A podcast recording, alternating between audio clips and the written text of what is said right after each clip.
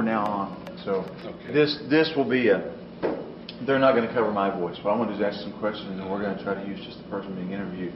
Uh, I, let's go ahead and go. Boy, okay, we're recording. Don Williams, I just want to ask you if you would first, just and, and when, if you would just tell again, I'm Don Williams, and this is, uh, but tell us a little bit about where, where and when you began your full-time youth ministry, and a little bit about what that was about. All right. Uh, youth ministry in Churches of Christ, I, to be honest, Gary, I'm not sure when it began. That'll sound funny to you. Uh, there are several men in the late 1940s, uh, Wyatt Sawyer and Holland, Holland Boring Jr., and some of those people who said they were in youth ministry. And by the way, we don't really care who's first, but actually, when the uh, when the present day order of youth ministers began uh, was in 1965. Uh, I had uh, gone, I had been born here in Cyril, Oklahoma, grew up here uh, in this little congregation, uh, went to Abilene Christian, and I would go out and preach, you know, in different places. Well, I came to Fletcher, Oklahoma every weekend to, to preach. And it bothered me that teenagers sat on the back row and didn't, uh, uh, you know, pass notes and uh, looked at pictures and everything like that. So I just decided uh, I'm going to preach one sermon per month just for teenagers. And I still remember the first one I preached on Young People Were Proud of You. But I told the kids, if I do that, you can't sit on the back row. You have to sit up close to the front and participate with the congregation. So they did, and uh, we doubled our number of teenagers, and you know they had a greater interest. And from that point, a lot of little congregations around in this area, uh, they didn't have any youth rallies or anything like that, and so we were able to start some of those uh, just on a Saturday, you know, for an hour or two, have a program for them, that kind of thing. Uh, so, uh, so then, uh, of course, I went to Abilene Christian, and uh, and uh, there wasn't any such thing as a youth ministry program there. You just majored in Bible or the practical field of Bible. Uh, but uh, I, uh, after uh, I worked in Oklahoma City with the Northwest Church there as an associate minister from 1960 to 63, and then at the Westbury Church in Fort Worth from 63 to 65. And uh, at that point, I got a call from the Broadway Church in Lubbock, Texas, wanting a youth minister. And no one had ever heard of that disease before. That was a that was a different ballgame, you know. So I said, I can't do that. I've never done it before. Now, one reason they called me is because I had I, I was speaking at quite a few youth rallies in different congregations, and uh, we decided in uh, about 63 or 64 to do two long play records for teenagers. And uh, so Christian Publishing Company put out those, and all of a sudden people got pretty excited about something, anything for teenagers, you know. Uh, so uh, at that point, they called me from Lubbock, and I said, I, I can't do that. In the meantime, uh, Joe Barnett was preaching at the Central Church in Amarillo, Texas and he saw the need for youth ministry, and uh, he invited Dan Warden to be the youth minister at the Central Church. And so, therefore, in this modern progression of youth ministers, Dan was the first one. Now, if I would have accepted Broadway's uh, invitation at first, well, I would have been ahead of Dan, but that doesn't matter, you know, really. So then Broadway looked at several other men, and they couldn't work it out, and so they came back at me in September of 19. 65. And, and I moved to, to the Broadway Church in Lubbock as their full time youth minister. Of course, they already had 300 teenagers in that program from the 7th through the 12th grade. Uh, and uh, so that was a pretty good start for a youth program in a congregation, 300. Uh, but, uh, but really, that's kind of how I got started in this program. Yeah. Great, great. I want to ask you, Don. Uh, we're gonna we're doing a little experiment here with the. I don't know with this hum. Can barely yeah, hear it. Yeah. Probably isn't going to be an issue, but I may pull this up a little closer and have you speak a little. Okay. So it won't be a stress on your voice. Okay, I'm fine. And uh, but I think I think we're good. Okay. Uh, All right. Zoom it out just a little bit. You tell me if I'm doing anything. You're doing great. Doing great. Uh, okay, yeah. That's It doesn't bother me, fine. but if it's close, it doesn't bother me at all. If it doesn't, that may be a good thing. Let's Oh, do this you- then. I I would rather have it a little close. You you put, you put it wherever, it wherever it suits you, I don't care. Uh, and I'll zoom it out a little bit. That'll help us with Now that gets the refrigerator. that. Mm, The yeah. refrigerator stuff on top. You want me to Oh. move, Susan? Actually, if, if, there, there, there, there, there you go. If you just do it this way, is that okay? Yeah, uh, they actually prefer that they don't have. uh, A whole picture mhm, behind them? Mm -hmm. So let's, let's do that. Okay. You want me to move? We're No. I don't think so. I I think it's okay. You know, is that okay about just the, the only thing I'm looking at is the, the stuff on top of the refrigerator? I think that's okay. We're gonna, we're and again, we'll, we'll we'll edit some of this. Don, you, you talked some about your start in, in Right. youth ministry and, and uh, some of the players there. Uh, Could you track for us the churches? You, you mentioned you started with, I guess, the, with the Northwest Church first. Right. Could you tell us just kind of place by place where you were, and maybe some people you encountered? Uh, Significant? That might help a little bit, Gary, because uh, I began, actually, it was the 25th and Geraldine Church in Oklahoma City, but now the Northwest Church. And I was the associate minister. But when I got there, I was, I was interested in young people. Uh, There wasn't any such thing as a youth minister. I led singing and did all of those kind of things. But I, I uh, uh, taught a class of young people. And, uh, and then, interestingly enough, and I'll come back to the churches in a minute, what really helped as much as anything to start youth ministry, Joseph Jones, who was then one of the Bible teachers at Oklahoma Christian, called me one day and wanted me to teach a class at the lectureship out there on how to teach young people. And I said, Joe, I can't do that. He said, uh, Of course you can. You know, you can do it. When we got the lectureship program, I was amazed how great I was because it talked about the dynamic this and that, and I thought, what in the world, you know? But uh, uh, when we walked in uh, to that class out there, there were people galore. And uh, let me give a little background to that, it might help. Uh, what happened in the 50s, the main staff of a congregation would be the pulpit minister, and if they had a second man, it would be an educational director. In the 50s, educational directors were everywhere. And then all of a sudden, congregations woke up to the fact that they could find someone in the congregation who was a, a school, someone from the school or whatever, to work with the education program, but they didn't have anyone to work with young people. So all of a sudden, in, in, in 61, when I taught that uh, session at, at the lectureship, I mean, the room couldn't hold the people because right then people were wondering, what are we going to do with young people? The word everywhere were, was that we were losing at least a half of our young people. And where they thought we were losing 50%, I thought we were losing 70 to 80% of our young people within five years out of high school at least. So, so that that promoted people everywhere to call me and want me to come to their congregation and teach classes on how to teach teenagers. Now, I didn't feel like I knew any of those answers, but that's what kind of got the ball rolling more than anything else in churches of Christ at that point. Uh, after I was at uh, uh, at 25th and Geraldine or Northwest for three years, I wanted to finish my master's degree, and I moved to Fort Worth, where Abilene Christian had an extension program, uh, so I could finish that. Uh, and uh, so I was at the Westbury Church for two years as an associate minister.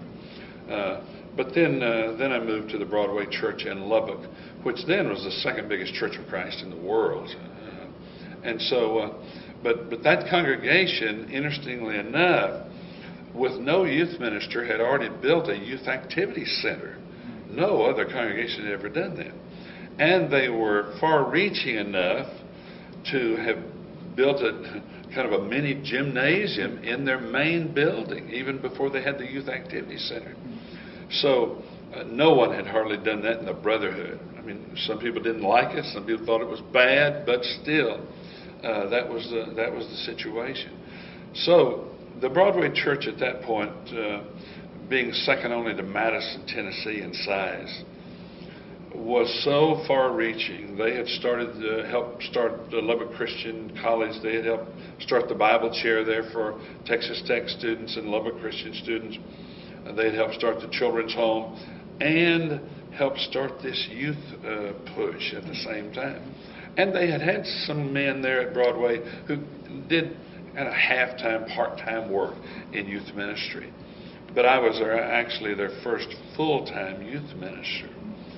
And it was there, eventually, after Joe Barnett came there to be the pulpit minister, that Joe said one day, I mean, here was Joe who had been in the first two congregations to have youth ministers.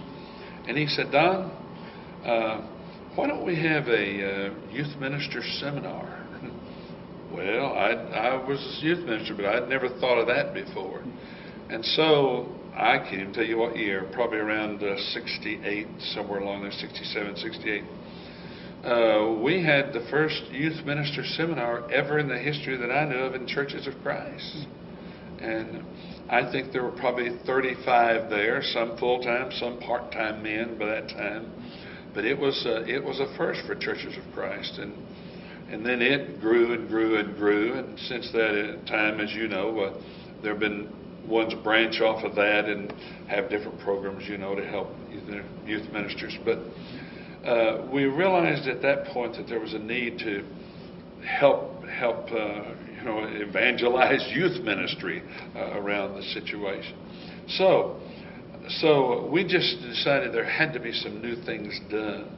So one of the things we did also uh, is uh, we decided that uh, we needed to, to bring young men in to work, say during the summer or during part of the school year, uh, to work with me. And so I had, as far as I know, the first uh, helper, whatever you want to call him at that point. And, uh, you know, just to train these young men. Uh, we were doing everything we could to try to establish youth ministry, and I thought, we have to get the Christian colleges involved in this thing.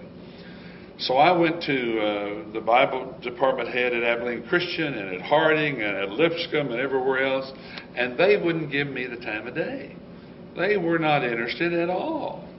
Well, when about uh, five years later they woke up and saw what was happening in youth ministry, then they were calling me and saying, Could you come help us uh, have part of a degree plan in youth ministry? You know, we're always a little slow in Church of Christ, you know. But but we tried to do a number of things, you know, at the Broadway Church to encourage that. So I worked there from 1965 to 71 before I went to uh, to Pepperdine University for 21 years and then to Abilene Christian for 10 years, and taught uh, as an adjunct Bible faculty member both places there. In fact, I taught 23 years in the Bible departments of the two colleges. Uh, but uh, programs by that time were just moving every direction. There were new youth ministers. There were uh, there were new youth ministry programs, that kind of thing, and things like retreats and uh, rallies and all of that. You couldn't count the number of them hardly that were going on. Uh, and so when I moved to California, there were several years, besides teaching in the Bible department, I was speaking over 400 times a year. And so I was speaking over an average of once a day because I would go off, as you know, on the weekend and speak four times or five times. And I was speaking during the week. I was speaking at schools. Uh, e- even high schools got interested in this kind of situation. In Lubbock, Texas, I had invitations more than I could count just to come and speak to assemblies and to homerooms, to you know different classes like that, and uh, that kind of thing took off so much. And then even high schools began to call uh, to do uh, baccalaureates and commencements and that kind of thing. So there was never a lack of, of work to do. By the way, later you can edit this thing any way you want. Did great. Great. Uh, so just uh, take what you want and, and leave the other part out. Okay. Uh, You mentioned, Don, some alluded to this, uh, what drew you to youth ministry? right. Uh, Would you is there anything that maybe you, you touched on it? Is there anything that you'd want to speak to in terms of more direct? What, what, what draw you there? Okay. Uh, Well, I think number one, I saw how many young people we were losing, as I mentioned. Uh, And second of all, I felt like they were almost a second-class citizen. You know, that the church was for adults. It wasn't for youth. And I thought, their soul's just as valuable as anyone else's, and we, we can't lose these kids in this way. Uh, now, it, it's interesting how that developed, though. Uh, as you as you know, one of the problems was we didn't have anything in Churches of Christ. And when you become a youth minister and you decide to develop a program, there is there is no program. You have to decide what you're going to do. See, so I decided when I went to Lubbock, I'll just go visit uh, some of the denominational youth ministers and ask them how their program runs or what they do. You know, in fact, in Lubbock, you had uh, uh, you had the uh, second biggest Southern Baptist church in the world, and you had the second biggest uh, uh, Church of Christ in the world, and you had the fourth biggest Methodist church in the world, all on the same street within 10 blocks of each other. So, uh, so I go to visit them. I go to visit their youth ministers, and uh, uh, and I found out immediately that their programs had already developed into almost a recreational uh, en- entertainment type of program. And as long as I live, I'll never forget one of the youth ministers of one of those groups. Uh, I, I looked at the program he handed me, and, and it was all the ball teams and all of that kind of thing. And, and I asked him the question, Where is your Bible study? And he was honest enough to say, Don, several years ago we got away from that, and we've never learned how to get back. Boy, that was crucial to me. And I said to me, as long as I live and train youth ministers, we're going to do our best and never leave that Bible teaching. And I've just felt like that was such a key issue for years and years. And I, I can honestly say that the first guys who were in the youth ministry in Churches of Christ, that was such a crucial issue for them. If it wouldn't have been, I think we would have lost the program to begin with. But it was a crucial uh, issue in that. Well, I can attest that you did emphasize that strongly and, and, and, and embedded it. and I appreciate that, I really Yes. do. Uh, tell us, uh, and and you and you hit some on this, Don, but tell us some of what it's what it's like, what it was like to work in youth ministry at that time when you did get going. I know you just mentioned Yeah. in Lubbock you there was no pre-packaged program. Right. You did it, or you had to find out some way. But so you go to some place, in this case uh, Lubbock at Broadway. You're setting it up. What was it like once you go and you, you, you visit some of the people in town? But what kind of challenges? What, what were the teenagers like at that time as opposed to today? All right. Uh, well, let's talk about it from several different directions. First of all, was uh, getting the church to accept youth ministry everywhere, literally. Because, as I said, they had had pulpit ministers and they had had educational directors. Can I interrupt for just a Sure. second? One of the things I made a mistake in doing at the outset. Let me tell you, since we are going to be editing my voice, they're not going to be hearing my questions. Oh, so what if you can, as if you're just making a statement, if you'll Okay. kind of restate the statement, that'll, that'll be helpful. Okay. So just in terms of how how you got things started when you started at Lubbock or wherever. Okay. Uh, starting out was one of the difficult, difficult things, and I think very few youth ministers today have any concept what it was like, because uh, there were no youth ministers in churches of Christ. So, uh, so what do you do? And then immediately when it started, uh, we began to be written up in in uh, brotherhood publications everywhere. Man, where is it in Scripture about youth ministry? you know. And so the biggest battle for for literally for the first few years was winning the right to be a youth minister. I'm talking about from Scripture and everything. Uh, we had to write articles. We had to go sit down with with congregations, with elderships, with everything to try to win uh, win the right. Now that to a new youth minister today, that doesn't mean anything, you know. But uh, uh, but uh, uh, that that was a really really tough part of it, and uh, uh, and I you know I'd say I'd say, well, it's in the same scripture as pulpit ministers, it's in the same scripture, and and uh, but but still, we had to win it. Now that wasn't the, that wasn't the hardest part, though. Uh, I knew we had to establish it biblically, but I also knew. See what what a lot of people were worried about was whether these youth ministers were going to get involved with these high school kids in a moral way or immoral way or whatever else, you know. And I knew that if a youth minister had an affair with a teenage girl, it would completely destroy the youth ministry program. I, I figured it would ru- ruin it for 30 years at least. Uh, and I can, I, as vividly as everything, I can remember the first one that we knew about. He was a very, very well-known youth minister, and had an affair with a high school girl and got her pregnant. And uh, uh, and and when we got over that hurdle right there, I knew that we had gotten to the point where youth ministry could progress. So it was a biblical issue, but it was also a fear that that. Uh, that the youth ministers were not going to be the kind of people they they should be in those situations. I know this sounds funny to a lot of people listening to this, uh, and to you new youth ministers, you know, but uh, but we had to win. We had to win all of those battles, and uh, and then of course at, at the start, Gary, it attracted. Uh, uh, all new programs attract some weird birds.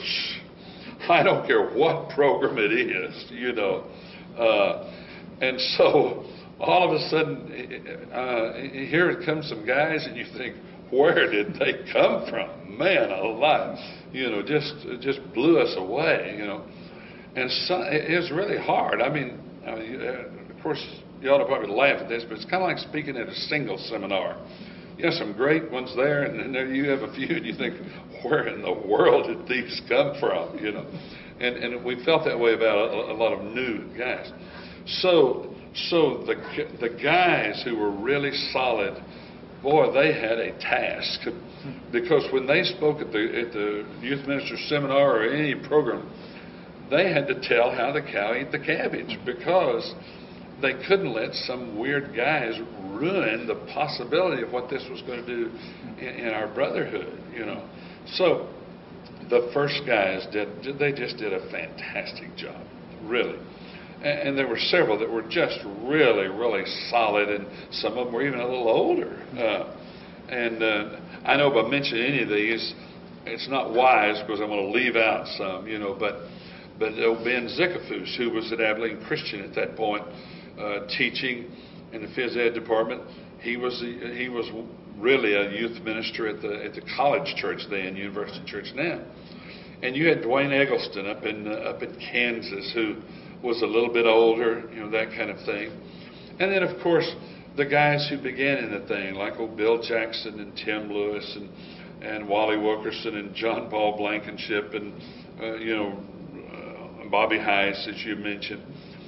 They were just they were fun guys. They knew how to play with kids, but they were they were solid and they knew what had to be done, you know, to to make the program go. So so those first steps are, were really really difficult things. I was written up more times than I can count, uh, and, uh, and and that was tough because I wanted to fire back at every one of those, but. Uh, some of the preachers I worked with, even the Christian college presidents I worked with, encouraged me not to, you know, fire back at them because all some people do is just want to write up the brotherhood, you know, that kind of thing. So, and by the way, it's interesting what's happened with this thing because uh, the youth ministry began, this current program began in 1965, first youth ministers. And, uh, and about three years ago, I had a list of youth ministers on my computer at, at Abilene Christian and I had listed over over a thousand one hundred full-time youth ministers. This was not youth and education or youth and involvement. This was full-time youth ministers.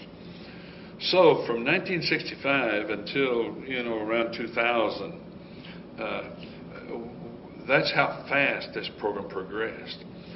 I didn't dream it could do that, and the reason I didn't dream it could do that wasn't because I didn't believe in the in the church it was the fact that I thought there would become a saturation point where a congregation of 150 people just couldn't economically have a pulpit minister and a youth minister.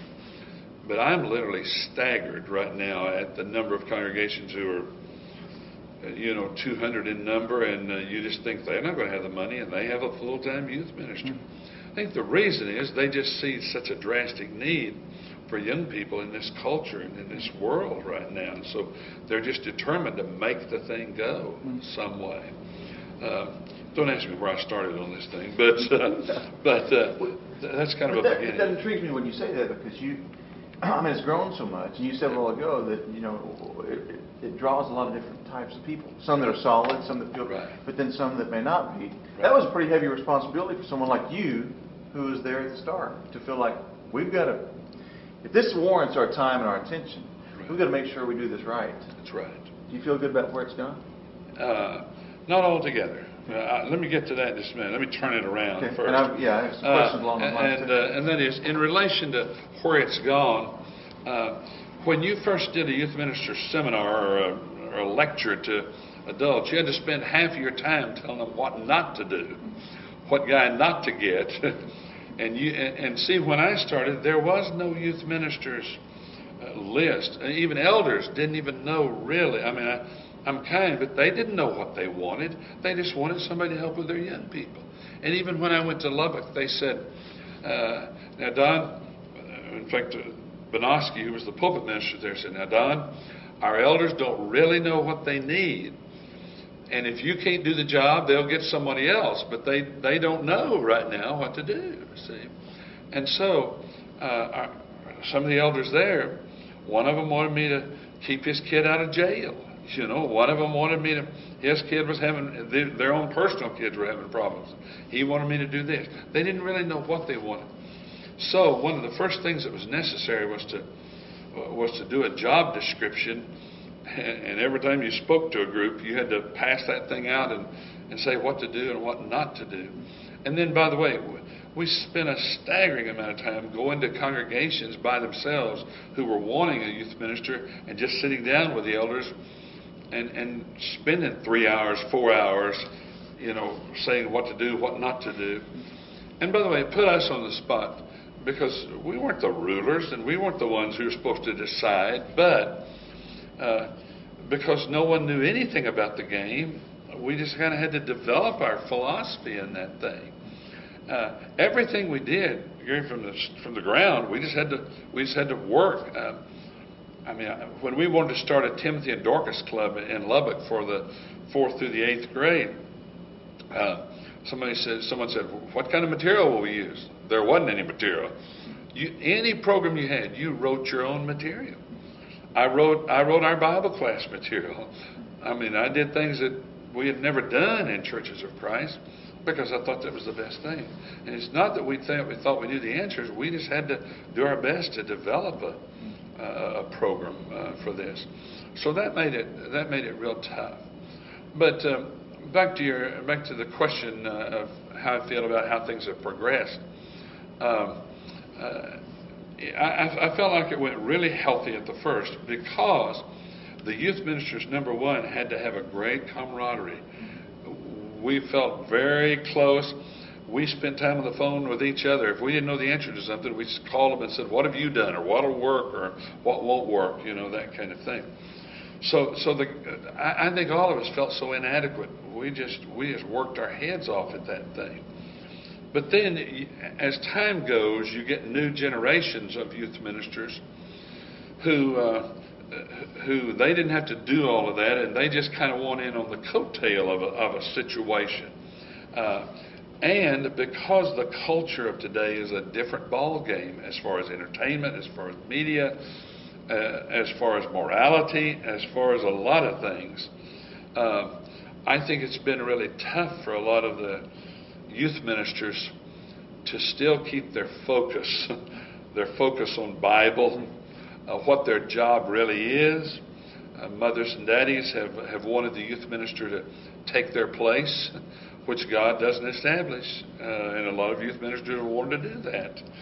And so uh, it's hard for any new generation of youth ministers to keep their keep their eye on the Lord in these situations. You know, uh, and uh, and and uh, the reason I say that also is because the the, the youth ministers at, at the start, I think they had a good focus on the difference in uh, in doctrine and methodology.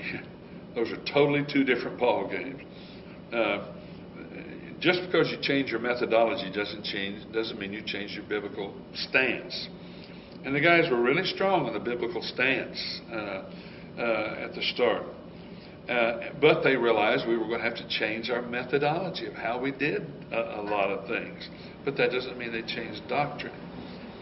I, I've watched a lot of new youth ministers, and especially in the last 15 years, who are not as interested in, in doctrine.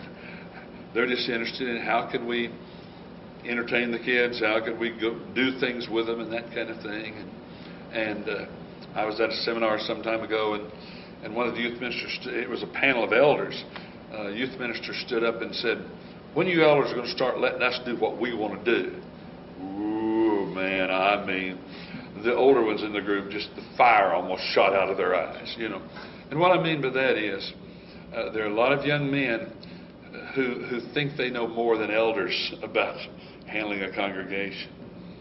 Not wise young men.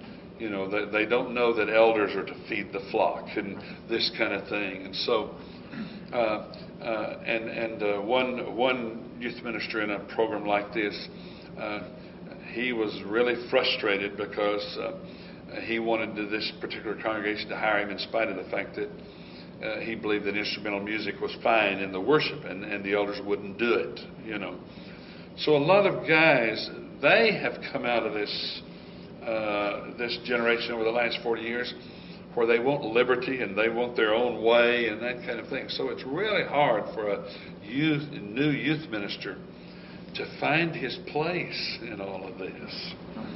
Well, I, I- appreciate you saying that, Don. I- In fact, I want to revisit some of that here in just a few minutes, uh, more specifically, but you mentioned philosophy, or, uh, I don't think you said theology, Right. but doctrine versus methodology. If you were, if you wrap up your, define your philosophy of ministry, of youth ministry, when you Okay. started, Good. Uh, and, and, and and also would it change today if you had to do it over again? Right, right. Well, uh, it was hard for me at first because the church. If you could state that, so. Oh, I'm sorry. It's not right. my fault. I'm, Uh, no, it's my fault. I forgot. Uh, uh, my philosophy of youth ministry. Uh, it was very difficult to establish that at first because the church had only looked at three areas, like with worship or the church program or anything. They had only looked at what they called evangelism, edification, and benevolence.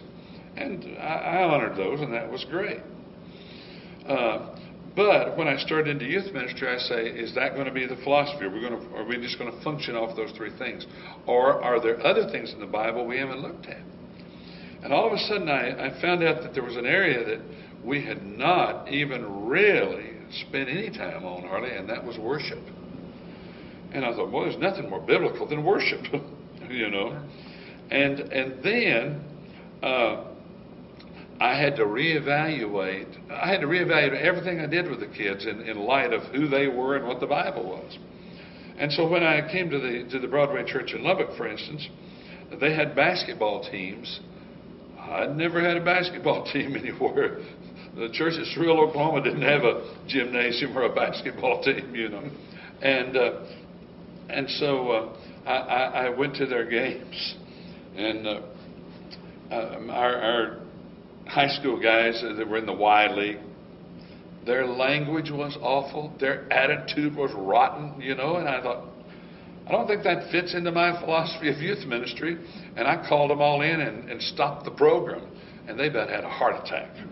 Because we had, we had already made that transference into kind of an entertainment type of world, even if you didn't have a youth minister. And uh, so uh, I, I said, uh, boys, we're not, we're not going to. I said that doesn't help any part of the program. It doesn't fit any part. So they battled with me. I can still hear old Bill, one of them coming in one morning. He said, Big Don, let us play basketball. We'll pray before every practice, and we'll pray after every practice. I said, Bill, I'm not asking that, but it, it's going to have to be a different world. It's going to have to fit. And and so I, I, had to decide if we could buy basketballs and things like that, and they could fit into this philosophy. Uh, and uh, so I told the guys, I said, guys, if it doesn't fit into evangelism and it, if it doesn't fit into benevolence in any way, we're not going to have it. Well, we completely even revamped the basketball program where I said, uh, you can't uh, you can't have basketball unless you'll bring guys to church service with you and Bible class and all that. Next Sunday morning, I had four new guys in my Bible class. I mean, they had to get a different focus on this thing. Well, we're back on this philosophy thing. So, so uh, I, I had to reevaluate every single thing I did, literally, you know, and. Uh, uh, and think how valuable is it? For instance, we had we had 13 different high schools represented in that one youth program. We had about four high schools, which were the big ones, but we had them all all, all over the place. And, and I had to decide uh, how much time do I spend out at these high schools, and and then we worked with the Children's Home of Lubbock, and I said, how much time do I need to be out here? How's it involved in the philosophy of youth ministry and all this kind of thing? Uh, so it was hard because the ones who, the ones of us who started had to had to, had to get our our philosophy in order before we could ever talk to, to anyone else about it. But uh, let me just mention one other area, that thing that probably helped me as much as anything, and that was Jim Beavis, who was the educational director at Broadway, was trying to do the same thing with the educational program. What's the philosophy of it? And, and, and we sat down and worked at the thing. Uh, and, and so I developed a philosophy of youth ministry in this way. I said, number one, uh, what are the biggest needs of our kids? What are the biggest needs of our kids? Do they need a normal Bible? Do they need a better relationship with mother and dad? Do they need, you know, what are their biggest needs? Number two, what are the goals that we need to set up with those needs for 2004, 2000, whatever, you know? What are the goals we need to set up? Where do we want them a year from now? So that was the second one. And then, and then the third one was, I said, okay, what are, uh, uh, taking their needs and their goals, what programs are we going to have in the next year to be where they need to be for God at the end of that time? Now that sounds very, very simple. But what I did is I gave that that same sheet to every kid, to every parent, to every elder, and had them bring it back. And then at the bottom, I had put down, what does this contribute to your spiritual growth? Well, I mean, this kid who wanted a stereo in the Sunday school room, he had to figure out some way that that worked into the into the spiritual life of the kid. But I think that philosophy helped me more than anything else, and I did it every single year. Uh, because what we had done before that time was uh, we had uh, we took the Lord's Supper to the shut-ins.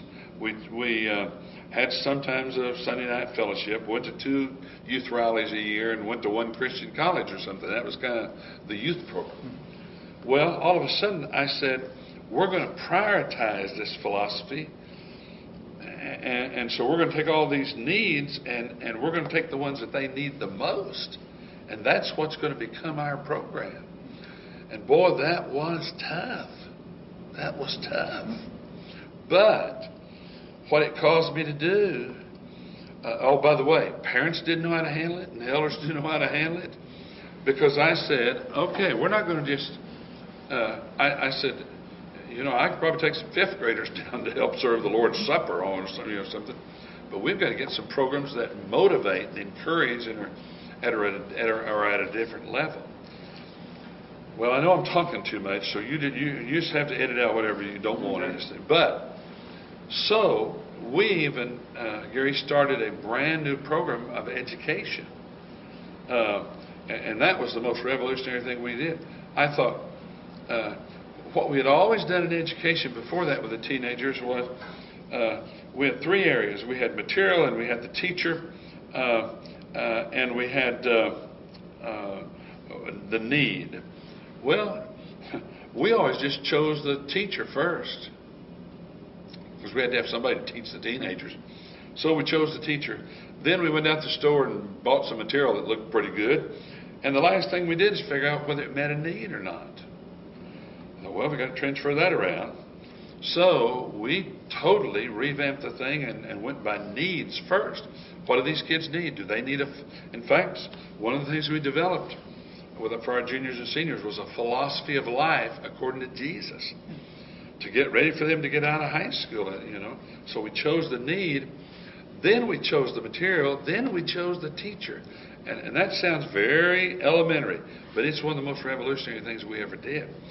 But then uh, you, you probably think I'm crazy, but I, I revamped the whole uh, educational program and put, and uh, by the way, it took uh, it took 17 classes on Sunday morning just to teach our 7th through 12th grades. We had three in each grade except two in the eighth grade. But uh, I, I, all of a sudden, I discovered that we were teaching on such an elementary level. and and that we had uh, we had both Lubbock Christian kids who had Bible every day in their class, and then we had the children's home kids who a lot of them had never been in Bible school in their life. They didn't know Adam from you know Romans. It didn't mean anything. And so I decided that we were going to challenge these kids in a new way. Uh, and I've tried to get churches to do this everywhere. No one's ever taken it. But anyway, uh, I set up a program where uh, like the, the first class of the, of the senior class, in order to stay in that class, they had to write, they had to do a notebook, they had to do a, a uh, theme, they had to do a, a research paper if they want to stay in it. They had to memorize 25 passages of scripture. They had to bring six visitors. Uh, I mean, the, well, we had a list of stuff if they're going to stay in that class. Uh, and then, you know, I did that uh, with challenges all the way across. Well, everybody had a heart attack. We had more heart attacks through this thing you can shake a stick at. But, but we developed all that thing, and then I gave them a Bible test to figure out where they needed to be. I didn't care whether they were in class with their boyfriend or their girlfriend or whatever else, because our object was to teach them God's word, you know. And so it was it was unbelievable what happened. Because once we got kids in different classes by their need and by their level, uh, some of the kids who'd never been in Bible class before, their attention span was six and seven seconds. And I had to use four year old material for them. But see, before that, what we had done in Bible classes was we just we just came in and we taught and the same four people answered every question every Sunday. The others didn't give you trouble, but they just sat there. they weren't problems. They didn't. All they did sit there for 45 minutes, and uh, you know, and uh, you know. So I know I don't need to tell all of this, but what I'm saying is, every avenue of, of our program, it had to fit back into this philosophy again. How are we going to teach the Bible? And then I had to decide. I was running about 30 programs uh, during a school year, different different programs. I had to decide which ones were my priority and put more emphasis on those than any other. And, and I still believe, as Ira North taught then, that the Bible school, as, as goes the Bible school, so goes the church. And so I decided that that my Bible classes on Sunday morning uh, were one of the most crucial things because the kids were going to be there then, whether they wanted to be or not. Parents are going to bring them then. They may not be there on Sunday night or Wednesday night, but they're going to be there Sunday mornings. So I'd say that is a crucial time. I want those Bible classes to be dynamic beyond anything else. I'd rather have a hundred in a class with a dynamic teacher than seven classes with with dead teachers, you know, this kind of thing. And then, because of evangelism, I wanted our mission trips to be dynamic things. And so I chose the the programs that fit into those areas that was going to make that were going to make the strongest program we could have. Now, what happened to other things? What happened to uh, a Sunday night fellowship? I didn't care whether our kids came or not, and that blew everyone's mind. You know, because because I, I'm like the preacher who who went down to the train station every day because that's the only thing that went through town. He didn't have to push. And I didn't want to have to push 30 programs at the same time. You couldn't push, push them to the same degree. So I chose my priority items. And, and a lot of those other things, if they came, great, they could get some benefit, but I couldn't push all of them at the same time, you know. So, so I had to set up my, my philosophy, and then I had to set up the kind of the programming philosophy of what's going to have emphasis in the biblical and the, and the, and the worship and all this kind of thing. And, uh, and then I had to, to uh, uh, set up my needs and that kind of thing and let them fill that out and work from there. Now, that may, I may have confused everybody trying to explain this thing, but what I'm saying is if, if, a, if a youth minister goes into a church and just does the same thing everybody's always done, it can be just as dead as it's ever been, too, you know. And, and, and, and the reason I get frustrated with a lot of youth ministers is a lot of parents are just wanting those youth ministers to take care of them when they don't want to be there. And, and, and man, I, I got, had to cure that, you know, in those fellowships on Sunday night. The parents, some of them didn't care whether they came back at 9 o'clock, 10 o'clock, 11 o'clock to get the kid. I told them at 9 o'clock I wasn't going to be there anymore. Their kid would be standing out on the corner. We had to get that straightened out, you know. and, and I didn't let the kids come over to my house all the time. You know what I mean? Some of them would be over there every night of the world and, and stay, they'd spend the night if they could. You know what I'm saying? So, I mean, a lot of ones who are listening to this tape know this stuff better than I do, but you just really have, you have to decide what your priorities are going to be, and and you have to make the cuts, and you just have to go from there. And, and by the way, uh, maybe this is the worst thing I can say at this point, but I didn't really care whether people liked me or not. I wanted the young people to like me, and I wanted the adults to like me because they would listen better. But I wasn't doing things to please people. I was doing things because I believed that was the best thing for the glory of God in those kids' lives. And if you get away from that, you're going to lose it all. Well, I didn't mean to spend an hour no, working on that. You're doing great. You're doing great. In, in the middle of all that, Yeah. uh, memories. You have tons of them. Yeah. Maybe some that you'd like to remember that are really very fond. Maybe some that you'd like to forget. Oh, Uh, yes. Oh, yes. uh, share any of those? Some that may stand out more, or maybe some uh, occasions, events, people, Right. maybe a trip, or whatever. Oh, the trouble about this, uh, the trouble about remembering events and people is I could I could go for hours and hours and hours. But I think, uh, and to put it kind of in a nutshell, uh, uh, the the treasures probably were the were the youth ministers that I knew that where we had to work our head off to try to figure out what day it was, you know. But the biggest revelation I think of my whole youth ministry, Gary, was uh, that that it didn't take me too long to find out that I was spending too much time with the kids who were going to make it anyway. Now, I don't know whether that means a lot to a lot of people, but but uh, uh, one day one day we had a kid uh, had a bad accident, and you know he's going to be in the hospital, and I thought we need to pray about this kid. We're going to we're going to pray around the clock for this kid. Well, I called a couple of my kids and and uh, and oh yeah, what what time you want me to pray? You know. And then I called old Barry, who was the center on the Lubbock High football team, and he said, "Pray all night." I mean, he he, he went into heart attack again over praying all night. And uh, and what I mean is, uh, I had a tendency to want to spend the time with the kids whose parents were really strong in the Lord, and the parents were going to give them the spiritual direction. And if I would have never been there, they would have made it well, you know. And so it, it kind of slapped me in the face a few times that I had to. Uh, uh, I mean, you you know, you have your 10 to 20 percent who are, they're going to they're going to be faithful. They're going to do everything. You don't even have to ask. They just say, "When is it?" You know that kind of thing. Uh, and, and and you have your you have your bottom 10 or 20 percent who they, they they come from tough homes, dysfunctional homes. They have problems. You need to give them a lot of time. But really, there was a group in the middle who could have gone either way real easily.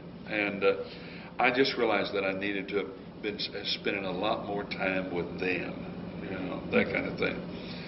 Uh, at the same time, uh, we had 50 of our 300 kids from the Children's Home of Lubbock.